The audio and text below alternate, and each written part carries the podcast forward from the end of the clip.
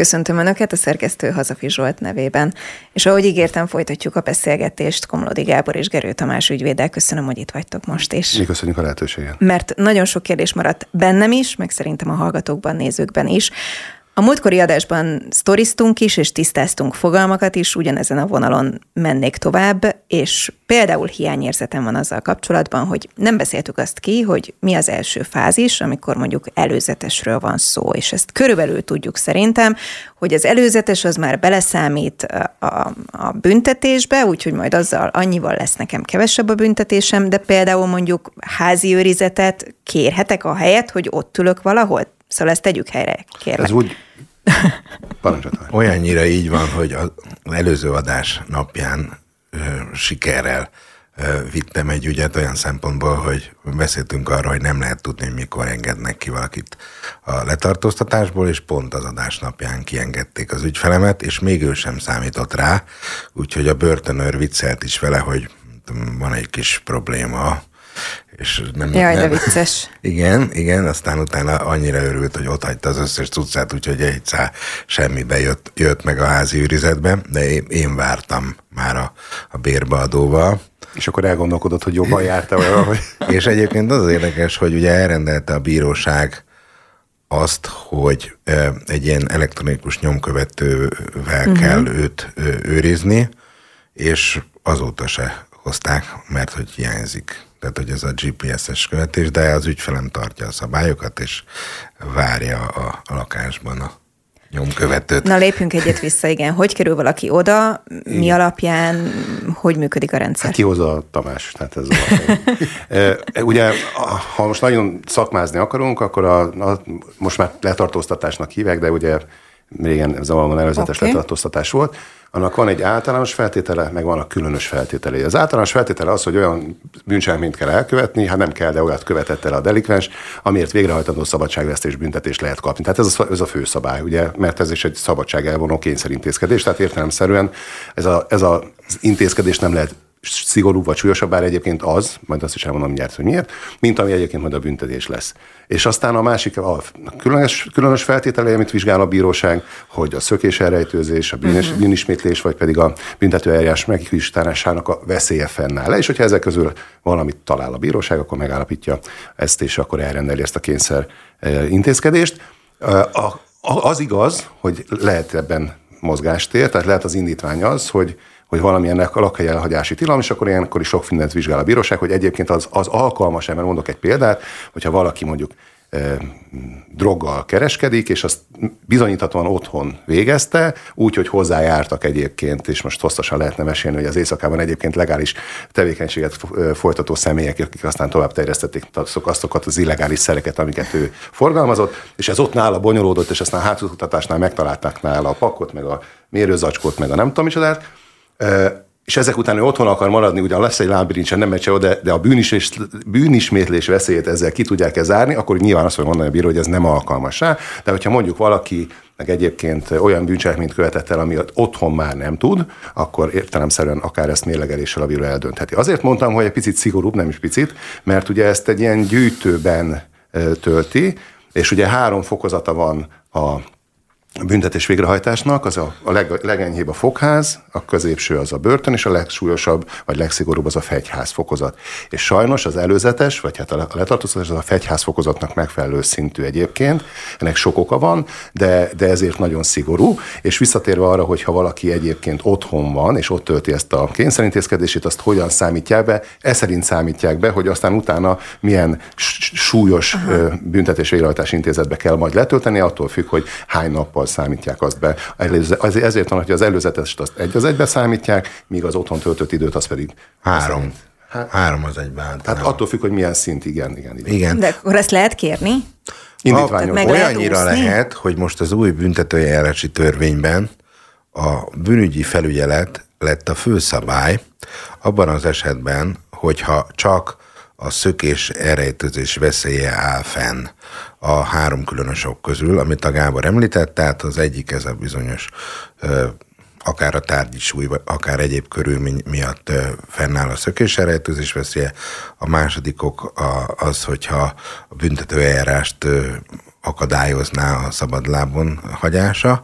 A harmadik ok, amiről szintén beszéltem már, a bűnismétlés veszély az, ami a legkevésbé megfogható, de nyilván az, és én ezért szoktam azt mondani, hogy, hogy, hogy ha valaki megteheti és védekezhet, és nem érzi magát bűnösnek, semmiképpen ne ismerje el mondjuk egy ilyen egyesség vagy vádalkú során, akár kisebb cselekményben is a bűnösségét, mert hogyha utána, később, akár egy ilyen kicsi ügyben is őt bűnösnek találják, és van egy priusza, akkor később ez egy letartóztatási ok szempontjából ez nagyon ö, súlyos körülmény lehet, tehát volt olyan ügyfelem, fiatalkorú, aki kuka borogatás miatt kapott korábban egy barázdaságot, és azért tartóztatták le, mert megvert mondjuk egy, egy másik fiatalembert, nem igazán verekedés volt, bár mi azt mondtuk, de valójában inkább egy verés.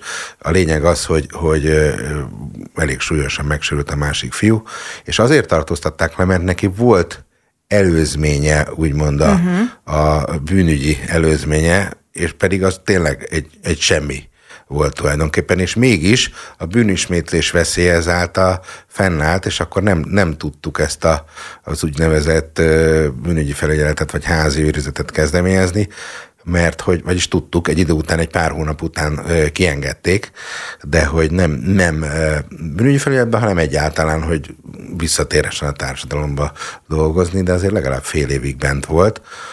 Ha nem lett volna az a kukaborogatásos ügye, akkor, akkor simán meg lett volna neki szerintem a házi őrizet. Tehát ilyen szempontból mindig a bíróság mérlegeli, de, de vannak különös okok. Amire figyelni kell, az nyilván az, hogy legyen egy lakhatása, és valamilyen jövedelme, vagy ha nem jövedelme, akkor eltartsa valaki, mert abban az esetben lehet kérni ezt a bizonyos házi őrizetet. De ez a házi őrizet minden esetben azt jelenti, hogy így van valamilyen csipogó rajtunk? Hát ugye a, a lakhely, lakhelyét hagyja, nem hagyhatja el, ugye egészen pontosan ezt, ezt uh-huh. így hívják, és ugye ilyenkor azt vizsgálja, ki megy a rendőrség, amikor meghozza ezt a határozatot a bíróság, hogy ezt rendeli el, vagy az egyébként a letartóztatást változtatja meg erre, akkor kimegy a rendőrség, ő meghozza ezt a megküldi a rendőrségnek, és a rendőrség kimegy, amit említett is a Tamás az előbb, hogy az ő esetében még nem volt ott, kimegy és megvizsgálja egyébként, mert ez úgy van elég fura, hogy úgy is kell töltenie, tehát ugye ez a bokájára van téve, és úgy is fürdik, hogy az kilóg, meg úgy tölti a, a,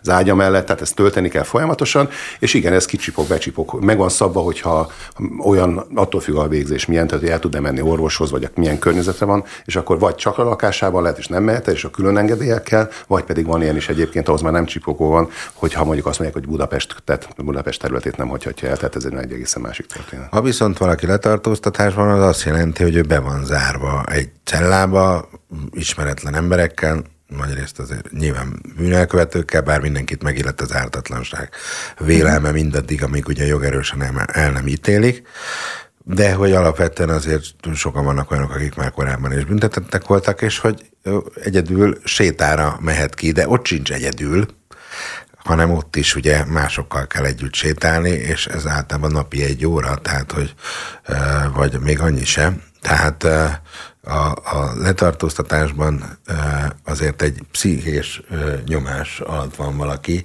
és ezért van az, hogy hát van olyan, hogy azt mondja, hogy inkább elismerem, csak jöhessek ki. Tehát nekem például ebben az ügyemben pont nem ismertük el, de, de előadtunk egy védekezést a, a nyomozás alatt, tehát még a, viszonylag uh-huh. az elején vagyunk, vagy a nyomozó előtt, és azt például értékelte a, a bíróság, aki szabadította, hogy, hogy együttműködünk. Tehát ilyen szempontból például érdekes, hogy változik a, a, a büntető eljárás jog is, meg a joggyakorlat is, hogy mi korábban azt mondtuk, hogy a legjobb, ha csöndben maradunk, nem teszünk vallomást, kész.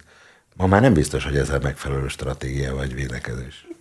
Nehéz ezt igen, nagyon nehéz megmondani, mert ugye az, hogy a mi fejünkben hogyan változnak meg a paradigmák, az egy dolog, de hogy olyan a másik oldalon, tehát a bírók meg az ügyészek fejében ugyanezzel a tempóval és ugyanebben az irányban változik, az egy kérdés. Én még azt a régi iskolát vallom továbbra is, de ez egy beidegződés, ugye, hogy három aranyszabály van egy büntetőjárásban. Az első, hogy nem teszünk vallomást, a második, hogy nem teszünk vallomást, és a harmadik, hogy nem teszünk vallomást.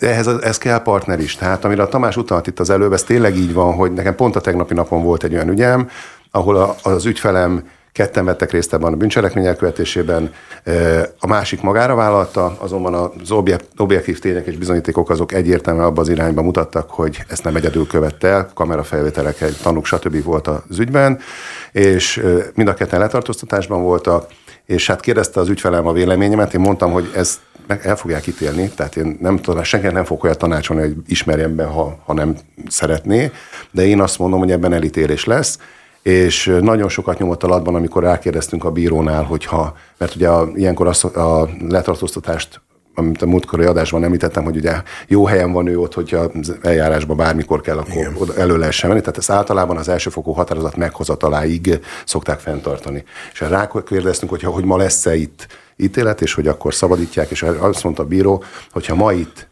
nem kell, hogy jogerőre fusson, tehát ha csak elsőfokú ítélet is lesz, tehát nem veszük tudomásul, bárki fellebez is, de megvan, akkor a mai napon megküldi a szabadítót a, a BV-nek, és akkor a mai nap haza is megy. És ez annyira sokat számított neki, annak ellenére, hogy, hogy letöltendőt kapott egyébként, hogy ma hazamehet, vagy hát tennap hazamehetett, hogy azt mondta, hogy akkor ő ezt válassza. Tehát ebben azért értek nagyon egyet a Tamással, ezt egyikünk sem tudja elképzelni. Annyit el kell árulnom, én voltam katona, szerintem három közül egyedül, én és én nagyon rossz katona voltam, tehát nagyon rossz, és én például voltam zárkában, amire talán az előbb utalást tett, öt napot és az élet egyik legrosszabb időszak lett. Bezárva lenni, nem bántott senki, meg amúgy jó életem volt, mert szakács voltam, és ugye azon, azon ott az öt nap alatt az, ő, az őrök azok nagyon jól laktak, mert a többi kollégám az a konyhán volt, de, de nekem nagyon rossz volt bezárva lenni öt napig. Tehát ezt nem tudjuk, és nem csak az, hogy, hogy bántalmazzák, nem csak az, hogy nem mehet ugye az előbb mondtam, hogy, hogy az az oka annak, hogy például a, a, alig várják, hogy tanulhassanak, persze a rendese, vagy hogy dolgozhassanak a BV-ben,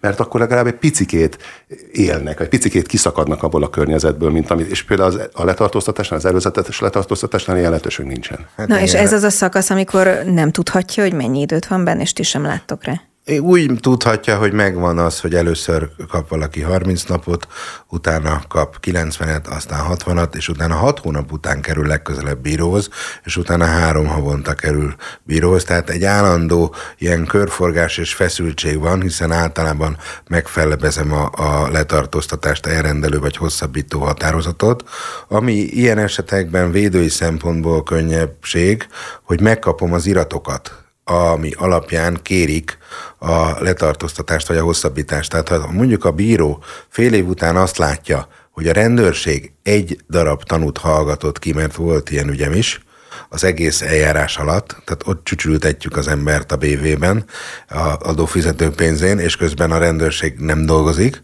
akkor azt mondja, széttárja kezét, hát akkor akkor minek van benne ez az ember, hogy akadályozza az eljárást, összesen egy tanút sikerült meghallgatni, vagy azt mondja, hogy oké, okay, most szedjétek össze magatokat, és három hónapon belül, hogyha ezeket nem hallgatjátok meg, amiket ő mondjuk az indítványban beleír az ügyész, mert ilyenkor az ügyész indítványozza, és aztán a bíróság dönt róla. Tehát, hogyha azokban az indítványokban foglaltakat az ügyész végül is nem teljesíti, mert ő felügyeli a nyomozást, az ügyész, tehát ilyen szempontból az ügyésznek kettős feladata van, nyomozás, felügyelet, és amikor lezárják a nyomozást, akkor vádemelés, és ő Sőt, gyakran nyomoz is. Igen, és ugye, ha, hogyha gyakran van maga a nyomozó ügyészség is, mint a sadlügyben is például, ahol van parlamenti képviselő, vagy eh, hivatalos személy, akkor az ügyész maga a nyomozó szerv is, Úgyhogy ez is eh, előfordul. Az egy külön izgalmas terület, amikor az ember mondjuk már a kihallgatáson kollégákkal eh, találkozik, és, és olyan szempontból mondjuk én szeretem az ilyen típusú ügyeket, mert az nagy, még nagyobb kihívás. Tehát ebből a szempontból könnyebb a védekezés, hogyha valaki szabadlábon van, akkor lehet, hogy két évig semmilyen infót nem kapunk. A Igaz... letartóztatásnál meg azért mégiscsak kapsz iratokat. Igazából ugye az van, hogy a, az új BE, újnak hívjuk 18-as, 5 évvel ezelőtt lépett hatályban, hatályba. Igazából egy nagyon pozitív eredményt hozott, sok negatívat egyébként, de egy nagyon pozitívat hozott az az, hogy az irat megismerés joga belekerült. Ez azt jelenti, hogy én, én bármikor kérhetem védőként, hogy megismerhessem az addig a napig felhalmozott iratokat. Tehát elmetek de ez van egy, van egy alszabálya. Ez nem evidencia volt? Hát korábban nem, mert ugye Korábban az volt a főszabály, hogy a nyomozás érdekeire való hivatkozással nem adták ki az iratokat. Most csak egy példát hadd mondjak, hogy azért hova, hova fejlődni, bár én alapvetően alapvetően a kontinentális jogrendszer híve vagyok, hiszen ebben élünk, ezt tanultam, de azért amikor azt látjuk, hogy most ugye a híres szakpszichológus fiát ugye megölték az Egyesült Államokban, ismerjük ezt a hírt, a részletek fölöslegesek, a család megkapja valamennyi nyomozatiratot. Tehát még a bonc, boncolási jegyző, a, a, mindent, tehát, tehát a, konkrétan a sértett család me, megkap mindent, Na, nálunk, nálunk meg nincs. külön kéreljezni kell, és azért most az alszabály lett az, hogy, a, hogy ritkán, de arra hivatkoznak. Nekem még talán nem is nagyon volt olyan, hogy arra hivatkoztok. Olyan volt már, hogy elhúzták az időt. Hogy megtagadják de, a kiadást. Igen, hogy mert hogy sérteni a nyomozás érdekét. De a Tamás, amit mondott, ez sajnos tényleg előfordul. Nekem volt olyan ügyem, ahol egy lopásos bűncselekmény esetén, ahol előző letartóztatásban volt az ügyfelem, ott volt egy szakértői vélemény arra, hogy azok, amiket ellopott, mi az értéke. Ugye ilyenkor alapesettel kínálják meg, ugye így szoktuk kínálni, hát a lopás alapesetével, amíg még nincsen szakértői vélemény. Kiderült, hogy abban a három hónapban az első két-három hétben ki lett rendelve a szakértő, meg is lett a szakvélemény, nem is volt bonyolult, amiről kiderült, hogy mennyivel fog emelkedni, mi, mi lesz a besorolás ezután. És aztán, amikor lejárt szegénynek a három hónap, akkor az volt az indítvány, hogy miután ja, közölni kell vele a, gyanúsítás módosítását, ezért kérik meghosszabbítani a, az előző, a letartóztatását, mert hát ugye most tudnák közölni két hónap után a szerencsétlen delikvensek. Kérdeztem is, hogy miért nem lehetett az elmúlt két hónap, de ugye ezt addig nem láttam, csak az indítvány. Igen, a szakértői eljárás nagyon el tudja húzni az ügyeket, tehát a legegyszerűbb közlekedés ügyben is mondjuk, ha valakit füvezés közben elkapnak, hogy közben vezetett is, akkor a maga a szakvélemény, hogy mennyi ö, kábítószer volt a szervezetében, vagy mennyire befolyásolt, vagy amit találtak nála, az ö, milyen uh-huh. hatóanyagtartalma, mi a tiszta hatóanyagtartalma, mert ettől függ mondjuk, hogy emelt elterelésre, és akkor részben megszüntetetik az eljárás ez fél évig is eltarthat, tehát addig ugye nincs jogosítványa, és ezért sokszor előfordul, hogy előbb visszaadja inkább az ügyész, mert látja, hogy annyira nem a szakértői eljárás annyira elhúzódik, aztán lehet, hogy a végén újra elveszik tőle, de hogy a szakértői vélemények azok nagyon sokat számítanak, akár egy költségvetési csalásos ügyben, akár egy kábítószere ügyben, e, és azért e, e, ilyen szempontból nekünk úgynevezett ilyen holisztikus szemléletűeknek kell lennünk, hogy szinte mindenhez kell érteni, nem? Egyébként ez nagyon érdekes, amit mondott Tamás, most eszembe jutott egy történet erről. Sok-sok évvel ezelőtt volt egy ügyfelem, aki nem volt alapvetően bűnöző, egy hülyeséget elkövetett, fiatal volt, kellett a pénz, ahogy szoktuk mondani. Az történt vele, hogy megkérte egy barátja, tudta, hogy valami nem stimmel azzal a nagyértékű autóval, vigye el A-ból B-be. A barátja ment a saját autójával, ő pedig a másik, amit amiről kiderült, hogy lopott. És akkor rájuk is voltak állva a rendőrök, nem rá, hanem arra a barátjára, le is csaptak, benne voltak a híradóba is, meg minden. És akkor e, volt nála a házkutatás, és a házkutatás során találtak nála egy pisztolyt, egy forgótáros pisztolyt, egyébként egy Colt névi az a neve, onnan tudom, hogy az enyém lett a végén. Egy Colt névi nevű fegyver, ez egy fekete lőporos forgótáras, amit a western filmekben is marha jól néz ki. Az olaszok kezdték el újra gyártani, tehát ez egy vadi új fegyver, és elvitték ezt a fegyvert ő már rég kint lett volna, azt vártuk, hogy mi van, mert meg volt kínálva, ugye a lőfegyverrel visszaéléssel is, és hát az ugye megsúlyosította volna ezt az egyébként orgazdasággal kapcsolatos másik történetet. És a lényeg az, hogy a lényeg az, hogy hat hónapot vártunk a szakértőre, uh-huh. én már mindent elkövettem, nem, tud, ezt nem tudtuk megsürgetni, mert ráadásul a BRFK-n ez, pont ez a fajta szakértés nagyon kevés számú szakértőt hozott, és utána meg, meg lett, hogy ez ember életkioltására ugyan alkalmas, de egyébként valószínűleg ez a pohárvíz is alkalmas a kioltására, de nem minősül lőfegyvernek, úgyhogy visszaadták neki, és én meg megkaptam a határozatot, úgy, úgy kaptam meg tőle, azt mondta, hogy ő látni se akarja többet, és akkor utána engedték ki. Tehát, hogy ennyi múlhat egyébként, hogyha nézzünk körbe a fiókokba, hogy mi van otthon, mert sose lehet tudni, hogy hogy járunk. Egyébként még az is furcsa, hogy például nem kötelező a védő jelenléte ezeken a letartóztatási üléseken, tehát akkor is megtartják, ha, ha nincs ott ügyvéd, de nyilván a saját ügyeimben még egyszer sem fordult elő olyan, hogy, hogy vagy ha én nem tudtam menni, akkor ne küldtem volna egy helyettest, hogy azért a, a, ha már fél évenként vagy három havonta állott valaki a bíróság előtt, legalább legyen mellette a védője, ha máskor nem is. Abszolút. Innen folytatjuk egy rövid szünet után. Folytatjuk a beszélgetést Gerő Tamással és Komlódi Gáborral, és most már az előzetes fogalmát is ismerjük, és említettetek egyébként ugye három kategóriát, a fogház, börtön, fegyház, uh, hogyha jól profi. sorolom. Igyekszem figyelni arra, amit mondotok. Nyilvánvalóan különbség van köztük, de azt gondolom, hogy egyik sem egy leányálom. Mi a fő különbség, vagy Hát nyilván fegyházba ne kerüljek, de gondolom börtönbe sem. Milyen az élet ezekben az intézményekben? Hát a, a fegyház esetében ugye ott a legsúlyosabb bűnelkövetők vannak. Például, hogyha bűnszervezeti a minősítés, akkor uh-huh. biztos, hogy valaki fegyházba kerül. Gyakorlatilag nem tud kimenni el távozásra a börtönnél, azért, azért egyek, hogy mondjam, enyhébbek a, a szabályok, a fogháznál meg, meg, meg előfordulhat, hogy kimegy, kijár dolgozni valaki. Tehát ott inkább a, a mondjuk a gondatlan elkövetéseknél, amikor, amikor például a közlekedési balesetekben valaki felelős, akkor szoktak fogházat adni, illetve a fiatalkorúaknál is, hogyha visszatérhetünk arra a témára, hogy mikor kötelező a védői jelenlét, akkor például, hogyha egy gyermek, aki 18 év alatti a terhelt, akkor a védőnek minden esetben kötelező a jelenléte az eljárási cselekményeken. A fiatalkoroknak is van külön börtön és fogház része, és az is van nálam itt egy ilyen füzet a Gábornak, is hoztam egyet.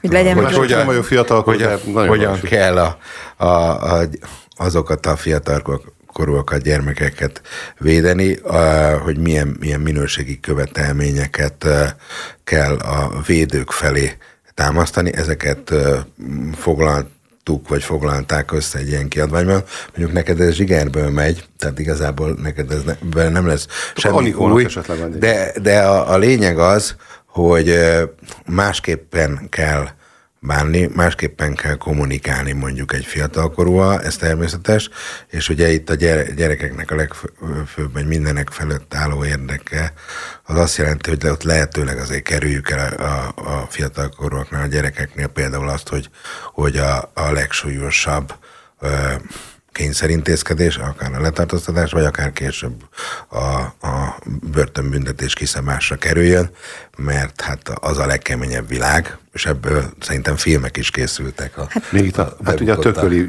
fiatalkorok börtönnel szokott nem csak az lenni. filmek, igen, hanem ö, nektek is elmesélem, szerintem már valamikor lehet, hogy szó volt róla. Én az Anyácska utcában nőttem föl, a 15. kerületben, ami a Lány Nevelde intézet mm. mögött volt, és gyakorlatilag ugye mindig láttam, hogy az utca túloldalán egy ilyen nagy fal van, és mindig érdekelt, hogy egyébként bent mi történik, és mikor ezt a szakmát választottam, akkor volt szerencsém bejutni oda forgatni.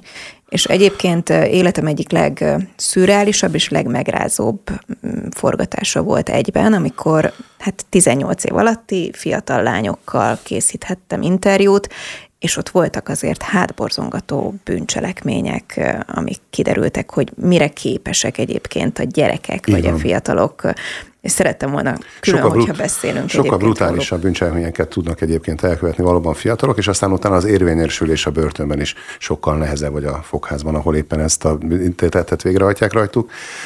A kérdésre az előzőre válaszol erre a hármas különbségtételre, ugye van ez a mondás, hogy lehet, hogy a Mennyországban jobb a klíma, de a pokolban több az ismerős, hogy sokan azok már úgy, úgy a társaság másod, tehát hogy a, hogy egy fegyházban már olyan a közeg is, hogy ott azért az ember nem akar annyira olyan emberekkel együtt ülni. Tehát nem csak az a probléma ott, hogy, hogy nem dolgozhatok, nem járhatok ki, korlátozott, sokkal korlátozottabb a kapcsolattartás, stb., hanem az, az is, hogy, hogy, hogy azért kikkel kell együtt ülni az embernek. Azért Szegedi Csillagban jártam jó néhányszor, egészen érdekes arcok vannak, egészen érdekes látni az, a, a, az őröknek is a viszonyulásukat. Tehát, tehát például ott láttam olyat, most oké, hogy ez egy rádium is legyen belefér, én a szememmel láttam, hogy lógatja lefelé a pakot az egyik emeletről a másikra, tehát ment a biznisz kint az ablakon, akkor mentem a beszélőre, és nem, szóval már ott már nem tudnak mindenért lehajolni, sokkal több dolog van, amit egymás között rendeznek le a rabok, sokkal súlyosabbak az ottani bűnelkövetők is, tehát ott azért egy picit már nehezebb. Létezik a... ugyanaz, mint amit a filmekből ismerünk szintén, szerencsére is maradjon így, hogy akkor van a főnök, meg két Hogy? csapat, meg a kikivel, hát azért nem annyira, mint az amerikai... Seft.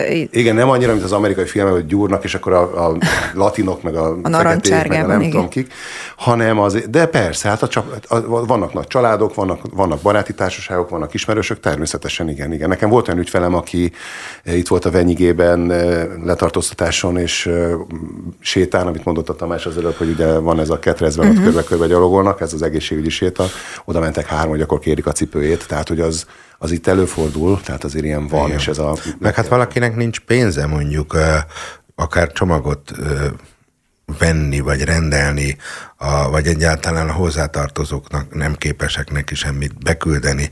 Egyébként is csak a negyed évente kaphatnak ö, új mondjuk ruhacsomagot, tehát nem az van, mint hogy valaki bármikor rendel az internetről, hanem megvan az, hogy hetente Jó, de ez mondjuk valahol evidens is, nem? Tehát Persze, csak azt mondom, hogy például van olyan is, hogy a nyáron megküldött csomagot valamilyen adminisztrációs hiba folytán csak késő össze meg egy, font, egy fontos dolgot muszáj, ahova ki szeretném volna futtatni ezt a gondolatmenetet, hogy az, amit az alapvető különbség a három között, nem csak a társaság, és nem csak az, hogy hogy érzem magamat, hanem az, hogy a, a büntető eljárás és büntető anyagi jog is különböző hatásokat is fűz hozzá. Tehát, hogy kizárja-e, vagy meghatározza-e, vagy lehetőséget biztosít-e a kedvezményre. Aha. Ez azért mm. borzasztó fontos dolog, mert, mert az igenis, nekem volt olyan ügyfelem, aki azt mondta nekem, hogy ügyvéd úr, azt oldjuk meg valahogy, hogy bekerüljek a, a Nagy Ignácba, ugye ez ott a Mark utca merőlegesen nyíló utca, hogy a Nagy Gránc gyűjtőbe kerüljek át a Venyigébe. És kérdeztem hogy miért akar minden áron átkerülni, és azt mondta, hogy sokkal szigorúbb, mint ez.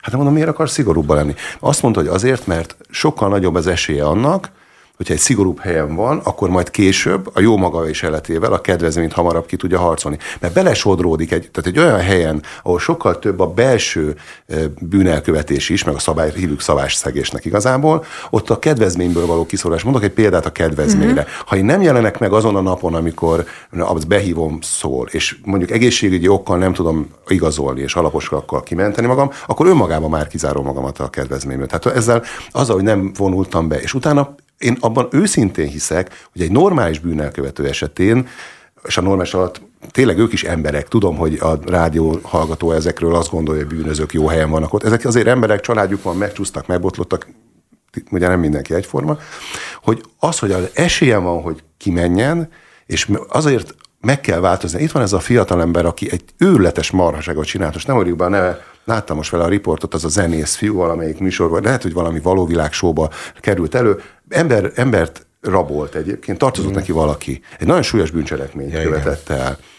Nincs ő meg valami Emilio, Nincs. vagy nem tudom, hogy hogy teljesen mindegy. Láttam most vele egy riportot, ahol elmondja ez a fiatal ember, hogy hülyeséget csinált, és mindent elkövet azért. Azt mondta, a saját édesanyja azt mondta, hogy nem az az ember már. És már azt mondta... Ez hogy, aki pörgette a saját Hát valami is, lehet, hogy pörgetett, és valami rulettjátékos, a Tamás jobban ismeri, de a lényeg az, hogy, hogy ez a fiatal ember volt, aki azt mondta, hogy jót tett neki a börtön. És tényleg vannak ilyenek. Tehát azt ne felejtsük, és pont ez az érve az, a, végle, az, a tényleges életfogytiglan valós hatása ellen is, és hát nem végső sor, végső soron az a halálbüntetéssel szemben is pontosan. Hát igen, hogy annak nincs veszíteni valója, aki tudja, hogy soha nem engedhetik ki, és ugye a kedvezmények is különbözőképpen minősülhetnek, tehát a legszigorúbb esetben csak egy négy-ötöd letöltése után mehet, a börtönnél ugye háromnegyed időszak letöltése után kerülhet szabadlábra. a fogháznál meg egy Mikor kérhetem? Fogha, meg, mi ez a jó meg kétharmad.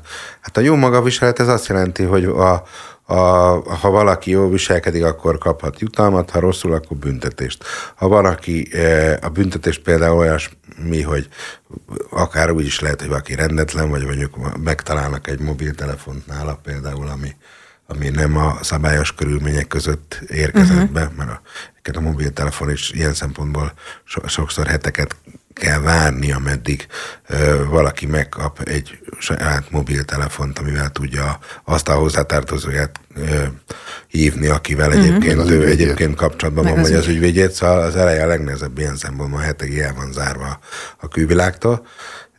Tehát a, a megvan a viselkedésétől függően valaki például jár dolgozni, akkor kaphat pluszpontokat, akkor, amit említette, hogy át akar kerülni valahova, ha például ő ír egy kérelmet a, a, a terhet, vagy a fogvatartotta az országos büntetés végrehajtási parancsnoksághoz, akkor akkor abban az esetben nincs is esély átkerülni, hogyha neki mondjuk van valamilyen büntetése, tehát valamilyen rossz magaviselete volt. Például a, a másik oldalon pedig ugye van egy BV bíró, bűn, a, aki büntetős végrehajtási bíró, aki eldönti, hogy ö, akár ilyen környezettanulmány vagy egyéb információk alapján, hogy ő megérette arra, hogy ö, a bizonyos szabadságvesztést, amit már említettünk letöltése után, ő feltételesen szabadlábra kerülhet, és ha igen, akkor, akkor és elkövet mondjuk ez alatt az idő alatt valamit, akkor természetesen visszakerül az illető, és aztán valahol pedig ez ki, ki van zárva, ami te említettél, a tényleges szabadság, vagy életfogytiglanná, ott, ott maximum a köztársasági elnök kegyelmébe reménykedhet Te is valaki. azt gondolod, hogy tud jót tenni a börtön, és egyébként ez majd most mindkettőtökhöz szól, hogy azért mi kívülről azt halljuk, hogy a börtön az igazából csak rosszabbíthatja a helyzetét valakinek, mert hogy olyanokkal van összezárva, utána nem működik a szocializációja, hiszen kiesik a társadalomból, Nyilván ez egy sokat vitatott kérdés, de te bedobtad, hogy igazából van, akinek jót Én tehet. azt gondolom, azt gondolom, hogy alapvetően két irányból kerülhet valaki börtönbe. Az egyik, most a társadalmi szempontot figyelembe véve, az egyik az, ahol, ahol a közösség, amiben él, az legyen egy lakóközösség, egy területi közösség, akár család, teljesen minden baráti közösség, abban ez, abban ez elfogadott és gyakorlott. Tehát, hogy nem nincsen ebben gond. Azoknál az eseteknél, tisztelet a kivételnek, ott nagy valószínűséggel az lesz a hatása a börtönben eltöltött, vagy a szabadság elvesztés ideje alatt eltöltött időre, hogy, hogy ki, kikupálódik, hogy így fogalmazza. Tehát azon a területen jobb lesz. Kapcsolati tőkét fog összeszedni, a hierarchiában, ahogy mennek előre az évek, meg egyre nagyobb a biceps előrébb kerül, meg tudja, hogy hülye voltál, mert ezzel lebuktál, tehát ezzel nem szoktunk lebukni, legközelebb így csináljad. Sokszor, tehát sajnos ez, ez tény, tehát az a kör, akinek ez fontos, aki eleve bűncselekmény elkövetéséből akarja magát fenntartani, azoknak ilyen. De azért, azért, ha már itt szóba kerültek a közlekedési bűncselekmények és a fogház, nekem volt egy nagyon kedves barátom, aki még az, és ma már a honvédség is, aki a 80-as években lett volna katona, de ő keresztény emberként megtagadta a, katonai szolgáltatást. És akkor nem volt még alternatíva, ez bűncselekménynek minősült, és kapott érte nem akarok butaságot mondani, talán azt hiszem másfél évet. És ő egy ilyen, ilyen helyen volt, és azt mondja, hogy ő életében nem látott annyira, ugye ő, neki, ő, ő volt az írnok, neki volt a dolga egyébként kiszámolni, hogy a kedvezmények alapján ki mikor szabadul. Úgyhogy őtől szoktam tanácsot kérni, ha én elakadok.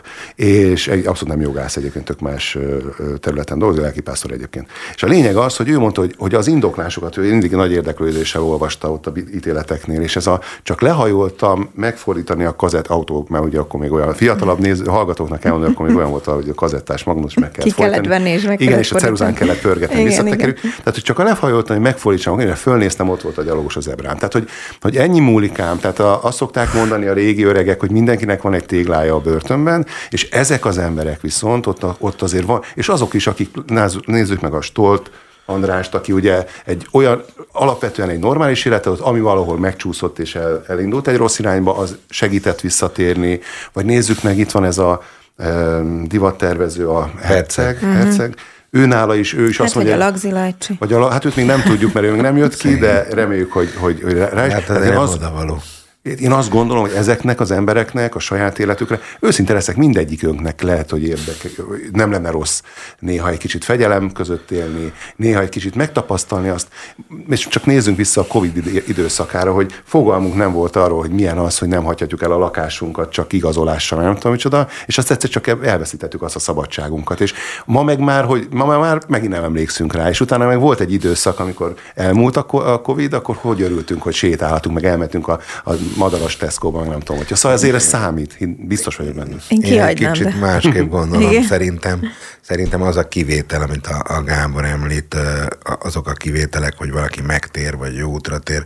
A legtöbb esetben sajnos ne, egyszerűen nem olyanok a körülmények, hiányoznak a, a, a szakemberek a, az elítéltek körül, a pszichológusok, vagy a, a, akár a képzésük, vagy az oktatásuk is, hát már a, a normál életben is hiányoznak a tanárok, hát ha mondjuk mondjuk egy BV-ben talán még inkább. Tehát, hogy szerintem nem olyanok a körülmények, hogy ezt a fajta javító, nevelő célt ezt elérjék, tehát legtöbb esetben az a helyzet, hogy, hogy visszaesők és, és kibejárkálnak. Tehát én, én minden áron, legalábbis ezt próbálom az ügyfeleimnél elérni, hogy ne kelljen bevonulni, vagy ne, ne kelljen szabadságvesztést, akár úgy, hogy, hogy a, mondjuk, ha mondjuk egy vagyoneli bűncselekménynél azt mond, az a tanács, hogy próbáljuk meg visszafizetni azt a kárt, amit okoztunk, uh-huh. mert akkor, akkor van egy valós esélye arra, hogy megúszható a börtön. A költségvetési csalásnál például már korlátlanul enyhíthető ez a, a büntetés, hogyha valaki a vádiratig befizeti a, a tartozást, a, és ez működik is egyébként.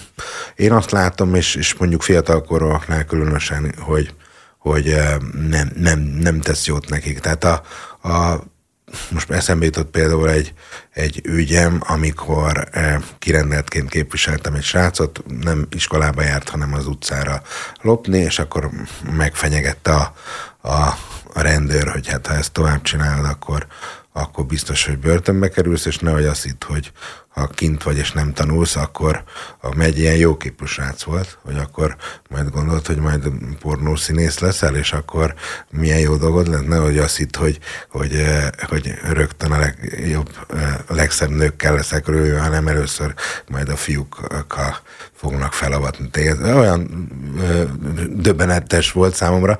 A másik az ott elsírta magát, a másik srác a szomszéd szobába, hogy nem, szóval nem biztos, hogy ez a, ez a fajta erőszak vagy agresszió, ez a jó oldalát hozza ki az embernek, és aztán utána legközelebb, mikor találkoztam a, a sráccal, akkor tényleg már bent volt valami egyéb ügy miatt a, letartóztatásba, vagy, vagy egy másik ügy, ami eszembe jutott szintén fiatalkorúnál, hogy egy ilyen egyszerű lopásos ügy miatt vitték be, mert hogy 18 év alatt ugye nem lehet alkoholt venni a, uh-huh. a mhm. boltban, és akkor azt szokták csinálni, hogyha eltörik a, a zárjegyet, és úgy kiviszik az italt, akkor az már egy betöréses lopás dolog, ellen, erő, dolog elleni erőszak elkövetett lopás, tehát az már bűncselekmény, és akkor bejött apuka, aki őrjöngött, hogy szégyent hozott rá a, a gyereke, és nem tudtuk fél órán keresztül, vagy egy órán keresztül elkezdeni a kihallgatást, mert, a, mert, mert az apuka őrjöngött, hogy mm. mit követett el a gyerek, de úgyhogy még meg se kérdezte, hogy valójában mit csinált. Úgyhogy azért nagyon fontos az, hogy, hogy képzett szakemberek legyenek, hogy hogy állunk hozzá, hogy kommunikálunk, és azért szerintem ezek a, a, a képességek sokszor hiányoznak ezekben az intézményekben. Sosem volt egyébként ilyen, nem tudom, morális tépelődésetek, vagy álmatlan éjszakátok bármelyik ügyetek kapcsán? Nekem, nekem van egyébként, ha egy, még egy, egyetlen mondatot az előző kérdésre, a börtön, ez egyik ember azt mondja, hogy soha többet nem akarok visszamenni, arról beszéltem az előbb, a másik pedig az, az másik fajta, az pedig be, beárazza. Tehát azt mondja, uh-huh. hogy ezt megcsinálom, ezt a dílt, és azért ennyit lehet kapni. Ha lebukok, uh-huh. akkor ezért, ha nem, akkor nem. Tehát, hogy az, ez a kétféle típus létezik. A kérdésedre pedig válaszolva, nekem nagyon sok persze, de, de, de az a fura, ha most nagyon őszinte akarok lenni, hogy nekem inkább polgáriban szokott álmatlan éjszakám lenni, ezért is vállalok abból sokkal kevesebbet. Büntetőben azért nem szokott annyira, mert szerintem ez egy sokkal őszintébb műfaj. A szereplők is sokkal nyílcsisakosabbak, sokkal inkább, sokkal több az alakoskodás, és sokkal több a gáncsoskodás, meg a hazudozás a polgárügyekben, sokkal nagyobb a rizikó is egyébként a polgárügyekben. Nézzünk csak meg egy bontót, tehát egy, egy, ház, tehát egy elvállópert, vagy nézzük meg egy gazdasági vitát, egy pénzügyi vitát, egy elszámolást, nézzük meg egy bankot, vagy egy biztosítást. Barátom szokta mondani, hogy eljutottunk odáig, hogy egy autóbaleset esetén egy férfi, felnőtt férfi ember egy korsós őre áráír, ami annyivel megemelkedne a, a biztosítása negyed évente, azért csillagos eget képes lehazudni, míg, a, míg egy büntetőben ott legalább vele velem őszinte az, akivel. Tudod, egy... hogy őszinte veled? Nem vállalom, ezt a múltkori adásban mondtam, mm, én nem igen. vállalom, hanem az. Igen. Tök érdekes, mert tegnap egy utolsó mondat, tegnap volt egy bíróval egy beszélgetésem, aki elítélte egy ügyfelemet egy ügyben, és egy másik ügyben találkoztam vele, és egy milyen beszélgetős viszony alakult, én nagyon kedvelem azt a bírót is, meg a leíróját is, és én mondtam neki, hogy azt egyébként azt tudja bírni, hogy ez tényleg ártatlan volt. És mondja, nem mondja ügyvédő. És el, elmondtam neki, és elmondtam, hogy én nem is vállalom, és, higgye, és nagyon meg volt lepődve. És azt mondta, hogy higgyem el, hogy ő, ő minden, én mondtam, tudom, de, de, de nagyon meg, meg, nem mondom, hogy megrázta, de nagyon meglepte őt is. Mennyit Érdekes. kapott az a valaki? Még nem jogerős egyébként, még nem, de felfüggesztetett kapott, tehát nem letöltendőt, uh-huh. de felfüggesztetett. Előfordul egyébként, hogy, hogy az ügyfél-ügyvéd között megromlik a viszony. Tehát, hogyha az ügyfél érzi, hogy, hogy nekem például morális kétségeim uh-huh. vannak vele szemben, és ezt megérzik, akkor, akkor nem szégyen azt mondani, hogy, hogy váljunk el egymástól, és keressen egy másik ügyvédet van Magyarországon 13 ezer aktív ügyvéd, Budapesten közel 7 ezer aktív ügyvéd van, a büntetősök azért biztos, hogy több mint ezeren vannak csak Budapesten, úgyhogy ha, ha nincs meg az a, a kémia, amit már az előző uh-huh. adásban is mondtam, akkor, akkor szerintem el kell engedni a, a másikat, és próbáljan egy másik, másik védővel szerencsét, hát ha, hát ha jobban, jobban kijönnek egymással. Én azt látom, hogy az ügyfelek azt, azt megérzik, hogyha, hogyha nem tudok teljes melszélességgel odaállni, mert nyilván én is ember vagyok, nem gép, tehát van olyan, van olyan ügy, amikor, amikor egyszer nem hiszek a, saját ügyfelemnek. Végszóra, szerintetek elég szigorú, nagyon szigorú, vagy nem elég szigorú mondjuk, hogyha a Magyar Büntető Törvénykönyvről beszélünk? A Magyar Büntető Törvénykönyv szerintem az, az, az egy nagyon jó szakmai mű, tényleg, tehát egész a Csemegi kódexig visszanézve szerintem a büntetőjog fejlődése Magyarországon egy kifejezetten jó. Most azért lennének hiányosságok, majd például elektromos rollerrel követett esetek. Igen, ott.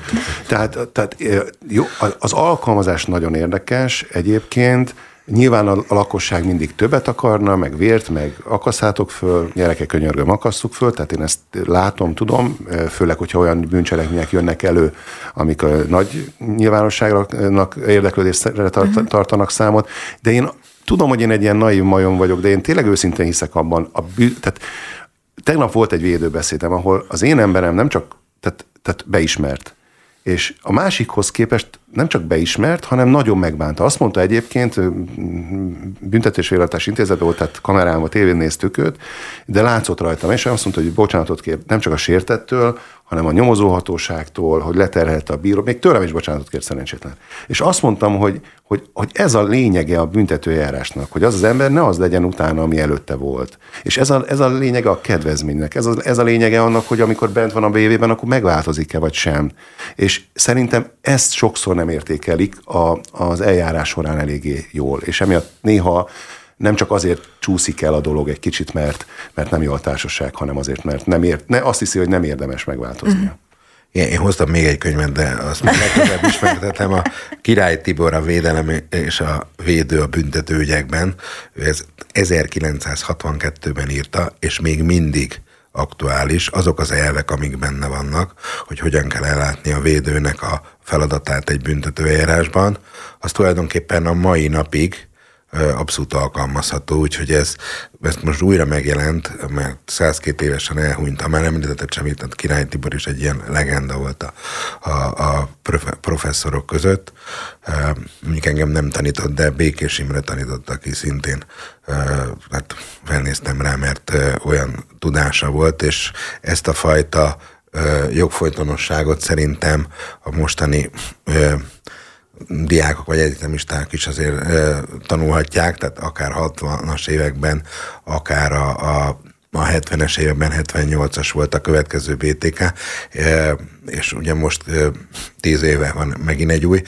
Én azt látom, hogy egyre szigorúbb, és ami nekem nem tetszik. Tehát én inkább közelítenék az alternatív büntetések felé, most például Hollandiában hallottam egy olyan történetet, hogy ott azok a fiatalok, akik egyébként véletlenül füvezés közben feljutottak egy közösségi házat, nem az volt a büntetésük, hogy börtönbe kellett menniük, hanem az, hogy ők maguk a saját kezükkel újjáépítették ezt a közösségi házat. Szóval azért lehetnének még olyan alternatív, alternatív megoldások. megoldások, hogy nem, a, nem csak a börtönbüntetésben gondolkozunk. Magyarországon most is száz százalék fölötti a börtönöknek a terítettsége, és az jó lenne változtatni. Nagyon köszönöm, hogy itt voltatok. Mi köszönjük a lehetőséget.